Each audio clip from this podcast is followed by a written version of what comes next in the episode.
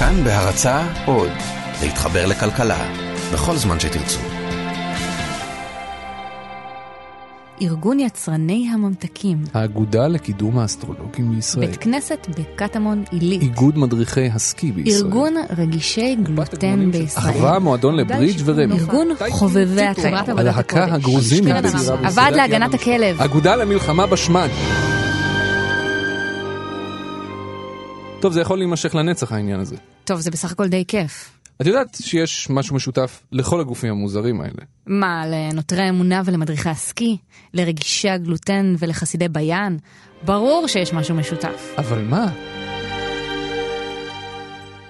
שלום וברוכים הבאים לחיות כיס, הפודקאסט הכלכלי של כאן באמת. אני שאול אמסטרדמסקי. ואני ליאל קייזר, והפרק הזה יהיה על כל הגופים המוזרים האלה. ועל כסף. הרבה מאוד כסף. וכדי שיהיה נחמד ומעניין, חלק גדול מהכסף הזה הוא כסף ציבורי, ובעיקר לא מפוקח.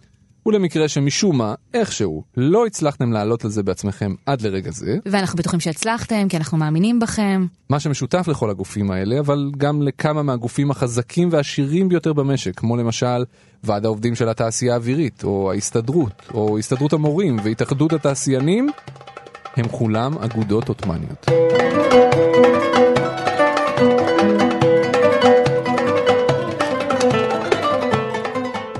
זה גופים די ענקיים במשק הישראלי.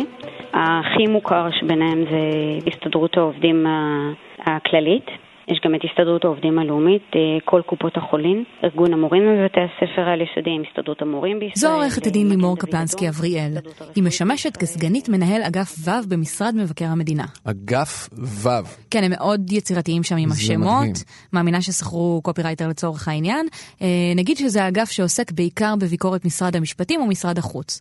בחודש מאי האחרון, במסגרת דוח מבקר המדינה, התפרסם גם פרק שהיא עסקה בכתיבה שלו, ונוגע לסיפור הזה של אגודות עות'מאניות. אז מה בעצם הסיפור של האגודות העות'מאניות האלה? אז ככה, שיעור קצר, מבטיחה, בהיסטוריה ותאגידים. נכון להיום, אם מישהו מאיתנו רוצה להקים גוף שלו למטרות רווח, נגיד האגודה לתמיכה בכתבים כלכליים בתאגיד השידור, נגיד. הוא יכול להקים עמותה. ועל פי חוק, העמותה הזו חייבת להיות שקופה. כלומר, השכר שהיא תחלק לבכירים שלה יהיה חשוף לציבור. אה, מי שתורם לתרומות, הכל יהיה חשוף לציבור. היא תהיה חייבת לפרסם דוחות כספיים אחת לשנה, וכל הציבור יוכל לראות מה היא עושה עם הכסף. וואי, זה נשמע כל כך קשה ומבאס, אבל אתה יודע, זה לא תמיד היה המצב. חוק העמותות הנוכחי נחקק רק בשנת 1980. עד אז גופים מהסוג הזה הוקמו לפי החוק העות'מאני על האגודות. כלומר, השלטון הזה שהסתיים כאן לפני יותר ממאה שנה, כן, כן, בדיוק השלטון הזה, זה שהיה כאן לפני המנדט הבריטי, שהסתיים גם הוא מזמן. עד 1980 עמותות בישראל הוקמו לפי החוק העות'מאני הזה, מ-1909. אי אפשר להאשים אותן שזה מה שהן רצו לעשות, כי זה היה הרבה הרבה יותר כיף, שאול. אז מאז 1980 מקימים פה רק עמותות, אבל מרבית הגופים שהוקמו עד 1980 ועדיין ממשיכים להתקיים, ממשיכים להתקיים בתור אגודות עות'מאניות שאף אחד לא מפקח עליהן, ואף אחד לא יודע מה קורה בתוכן. ויש בערך עשרת אלפים גופים כאלה, אנחנו מבטיחים לשים לינק לרשימה המלאה שלהם באתר שלנו כדי שכולם יוכלו ליהנות. בשביל להבין עד כמה האגודות העות'מאניות פשוט לא מתאימות למציאות, מספיק אפילו להציץ בחוק העות'מאני משנת 1909. החוק הזה קובע למשל, תחזיק חזק, שאסור להכניס נשק לאספות של העמותה, אלא אם כמובן מדובר במועדון ציד או אימון סייף, וגם שאסור להקים אגודות באופן חשאי. הם היו מאוד uh, חשדנים, העות'מאנים האלה. Mm, כן, ככה זה נראה. לפחות לגבי בערך עשרת אלפים גופים ישראליים, החוק הזה שנשמע שחוקק כדי למנוע הקמה של מחתרות או של אגודות במשחקי הכס, עדיין ממשיך לחול עד עצם היום הזה. אתה יודע למה אני אומרת בערך עשרת אלפים גופים? למה? כי האמת היא שאף אחד, אבל אף אחד, לא באמת יודע כמה אגודות עות'מאניות כאלה יש היום בישראל, ומה הן עושות עם הכסף שלהן, שחלק גדול ממנו הוא שלנו בכלל. אנחנו בעצם עשינו אה, בדיקה במסגרת תוכנית העבודה שלנו לגבי רשם העמותות. ובמסגרת הזאת אה, הבנו שקיים עוד גוף כזה שנקרא אגודות עות'מאניות. הבנו שהן עדיין קיימות, עדיין מסתובבות להן חופשיות שם. כן, כן, האנשים של מבקר המדינה לגמרי גילו את העניין הזה על הדרך. הסיבה שאני אומרת שהכסף הזה שלנו, היא בגלל שחלק גדול מהאגודות האלה ממומנות על ידי תשלום דמי חבר של החברים בהן, כמו ההסתדרות למשל, וחלק מהן פשוט מתוקצבות ישירות על ידי המדינה, כלומר מכספי המיסים שלנו. וזה בסדר שמבקר המדינה עלו על זה במקרה, כי זה לא באמת היה בתוכנית העבודה שלהם. מה שיותר מוזר, הוא מה שהם גילו במשרד הפנים. הגענו למשרד הפנים לברר מה בדיוק הם עושים עם האגודות, ואז הבנו שבעצם אין שום פיקוח על התחום הזה. כן, כן, שמעת נכון. במשרד הפנים, שאחראי לפקח על האגודות העות'מאניות, גילו רק לאחרונה שזו בכלל אחריות שלהם. אז מה הפלא שאף אחד לא באמת יודע כמה אגודות כאלה יש? איסטנבול זה כאן.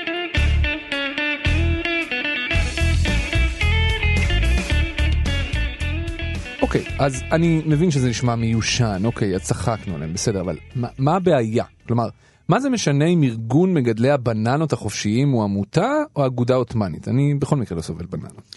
אז ככה, עם כל הכבוד למגדלי הבננות, לבית כנסת סוכת פנחס ולמועדון אילת לברידג', אלה ממש לא האגודות העות'מאניות היחידות. ברשימה הזו יש גם כמה גופים שנוגעים אלינו קצת יותר, כמו הסתדרות המורים, התאחדות התעשיינים, התאחדות המלונות, ארגון המורים, וההסתדרות שקיימת באמת בערך מהתקופה העות'מאנית. זה באמת מקום עבודה קטן, אבל לעובדים יש קרן פנסיה, ואני שקט לכל החיים.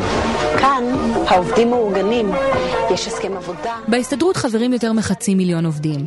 כל אחד מהם משלם דמי חבר בשיעור של כמעט אחוז אחד מהשכר שלו או שלה.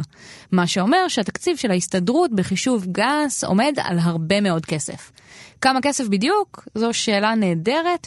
בעבר הודלפו כל מיני מספרים לעיתונות, משהו כמו 600 מיליון שקל בשנה. אבל זה בדיוק העניין. אין סיבה שהמספרים האלה ידלפו ויודלפו. הם צריכים להיות מפורסמים וגלויים לציבור בלי הדלפות, בדיוק כמו במקרה של עמותות. וזה לא רק היקף הכסף, אלא גם ובעיקר מה עושים עם הכסף הזה. יש מעט מאוד אנשים שיודעים בדיוק בדיוק מה ההסתדרות עושה עם כל שקל שלה. אחד מהם הוא יושב ראש ההסתדרות אבי ניסנקורן. אני חושב שההסתדרות הרבה יותר שקופה מהרבה מוסדות אחרים, ואנחנו נמשיך ונעשה שקיפות, אנחנו נעמיק את השקיפות. את יודעת, אני אוהב את הגישה הזאת. יש הרבה אנשים כאלה שתמיד מסבירים לי שהם נורא שקופים ובעד השקיפות, ועוד שנייה מתפקעים מרוב שקיפות. למרות שבפועל איזה שקיפות ואיזה נעליים. וניסנקורן לגמרי לא לבד בסיפור הזה, מסתבר שזו עמדה עקבית לראשי ההסתדרות לדורותיהם. אני חושב שההסתדרות היום שקופה יותר מאי פעם. היום יש אה, בהחלט מערכת בקרה חשובה. כל המוסדות הכלכליים של ההסתדרות כפופים למבקר המדינה. כל הטענות מסביב אין להם ידיים ורגליים. אז גם עמיר פרץ, שהיה יושב ראש ההסתדרות, סיפר לעקיבא וייס, כתב הדסק שלנו, שההסתדרות היום שקופה יותר מתמיד, ואולי זה אפילו נכון, אולי היא באמת שקופה יותר מתמיד. אבל זה רק אומר כמה חמור מצבה היה פעם, ובכל מקרה זה ממש לא מספיק, ובטח לא מתקרב לסטנדרטים של עמותות בישראל.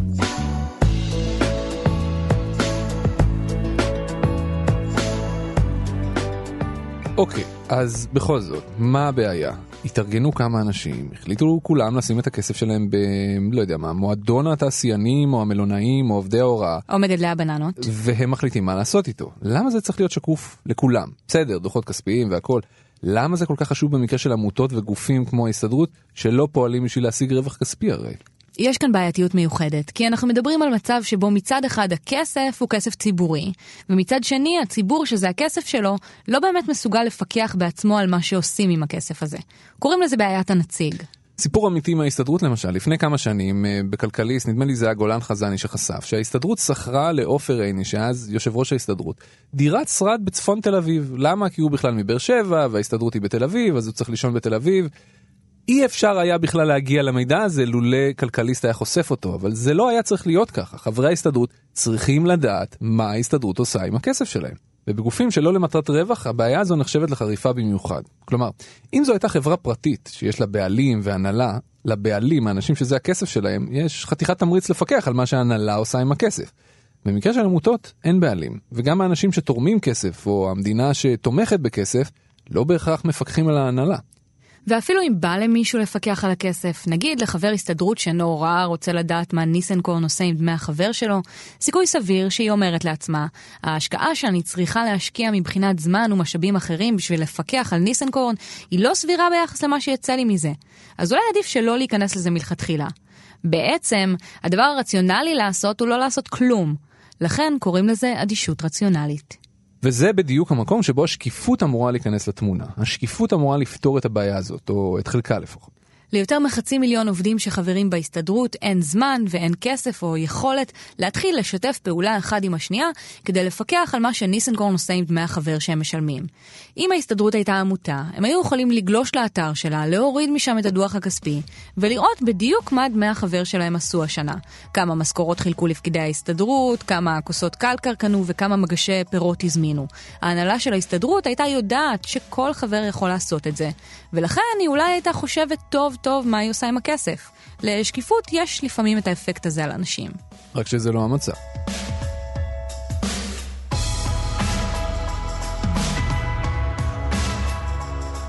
מרגע שחוק העמותות חוקק ב-1980, או ליתר דיוק שלוש שנים מהיום שנכנס לתוקף, אי אפשר יותר להקים אגודות עות'מאניות בישראל. אבל החוק לא חיסל את האגודות שכבר היו קיימות. במקור, הצעת החוק הממשלתית של חוק העמותות מ-1980 התכוונה לחסל את האגודות העות'מאניות ולהפוך את כולן לעמותות. אבל בגלל לחצים פוליטיים זה לא קרה. במקום זה נתנו את האפשרות לאגודות העות'מאניות להפוך לעמותה. החוק גם נתן סמכות לרשם העמותות למחוק אגודות עות'מאניות שלא הפכו לעמותות. היו תקופות שהוא אפילו ניסה להשתמש בסמכות הזו, ונוצרו כל כך הרבה בעיות שהוא הפסיק עם זה. ותשמעו קטע גדול, כי אלוהים נמצא בפרטים הקטנים, נכון? אם תדפדפו בחוק העמותות ההוא מ-1980 ותגיעו לסעיף 67, תגלו שחברי הכנסת אשכרה דאגו לוודא בצורה מפורשת שהחוק החדש לא יחול על ארגוני עובדים או ארגון מעסיקים, כאלה שהוקמו לפני שהחוק נכנס לתוקף בתור אגודות עות'מאניות. Hmm. זה נשמע לך מוכר, ארגון עובדים ותיק שיש לו מספיק כוח פוליטי בשביל לדאוג שפשוט יחריגו אותו מהחוק. Mm, אני לא בטוחה, זה קצת מצלצל לי, משהו. משהו כזה עם אה, ניסנקורן ופרץ. Mm, אולי. כן. במהלך השנים עולה שוב ושוב הצורך להכיל פיקוח וביקורת משמעותית גם על האגודות האלה, ובפועל, מה קורה? Mm, שום דבר. שום דבר. אחת לכמה שנים עולה על הפרק הצעת חוק שמתכוונת להביא את הישועה לציון ואת בשורת השקיפות, אבל אז היא פוגשת את המציאות ומתרסקת. משום מה אף אחד לא רוצה להעביר את החוקים האלה. אף אחד, אפילו לא מי שחתום בעצמו על ההצעות האלה וניסה לקדם אותן. נגיד חבר הכנסת רועי פולקמן מכולנו. הוא היה בין יוזמי החוק, הוא חתם על ההצעה, וזה לא הפריע לו להצביע איך? אני בהחלט חשבתי שיש מקום לטפל בזה. אבל בסופו של דבר הצבעת נגד החוק. ברור. כן, ברור. מסתבר. ברור. ברור. אתה יודע מה, מי עוד הצביע נגד החוק הזה? אפילו שהוא ממש ממש ממש מאמין בשקיפות בהסתדרות, הוא הבטיח שהוא לא יעשה את זה יותר בחיים. איתן כבל. איתן כבל. כל הסיעה הייתה צריכה להצביע ב- ביחד. זה היה מעשה לא נבון ולא נכון שלנו. לפחות הוא אומר את האמת. ואת uh, התקשרת לעוד כמה uh, חברי כנסת, אבל לא שהם הפנו אותך לדוברים, או שסתם לא ענו, אבל נראה לי שהבנו את ה... כן, זה, זה בעיקר המסר. אף אחד לא רוצה להסתבך, לא עם ההסתדרות ולא עם גופים מהסוג הזה. יש להם פשוט יותר מדי uh, כוח אלקטורלי. אז ההצעה האחרונה שנדונה בעניין הזה הייתה של חברת הכנסת עליזה לביא. ועדת השרים לענייני חקיקה דנה באמצע יולי בהצעה שלה להכיל את הכללים שחלים על עמותות גם על אגודות עות'מאניות. השרים לא דחו את ההצעה, הם פשוט החליטו לדחות בכמה חודשים את הדיון בסוגיה, עד אז זה בטח אה, יסתדר או משהו כזה. ברור.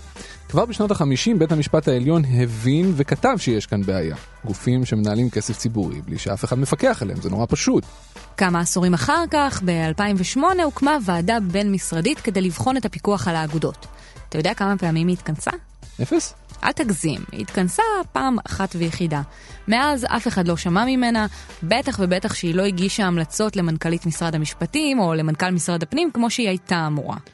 אחד התירוצים, או הסיבות, תלוי את מי שואלים, לעובדה שהעניין הזה לא מתקדם לשום מקום, היא שבשנים האחרונות עובדים במשרד המשפטים על חוק עמותות חדש.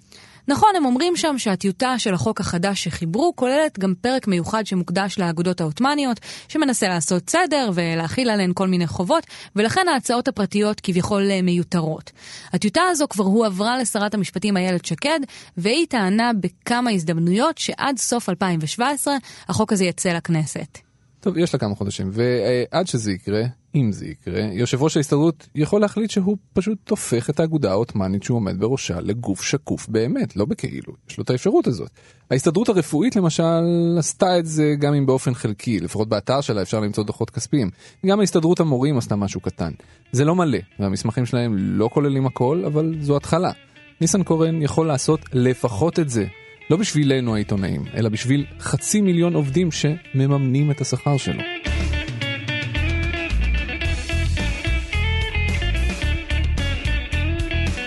אם יש לכם שורשים עות'מאנים, או אם יש לכם הסברים נהדרים למה ההסתדרות פשוט חייבת להישאר אגודה סודית וסגורה כמו הבונים החופשיים. אחוות העובדים. כתבו לנו, נשמח לתת את הבמה לסיפור שלכם. אפשר למצוא אותנו בטוויטרים שלנו או בפייסבוקים שלנו, או בעמוד פייסבוק החתיך שלנו כאן באמת. כנסו ועשו לנו לייק. כל הפרקים של חיות כיס זמינים באפליקציית הפודקאסטים החביבה עליכם וגם באתר שלנו כאן.org.il. אתם יותר ממוזמנים להציע לנו רעיונות לסיפורים חדשים לספר. תודה רבה לטכנאי ההקלטה אסף רפפורט, ותודה רבה למפיק שלנו רום אטיק. ותודה גם לאנשי הצוות של כאן באמת על הטיזרים היפים שהם מכינים לפודקאסט שלנו. תודה רבה ליאל. תודה רבה שאול. תודה רבה לכם שהאזנתם, יש אה, רחת לוקום בכניסה. שבת שלום.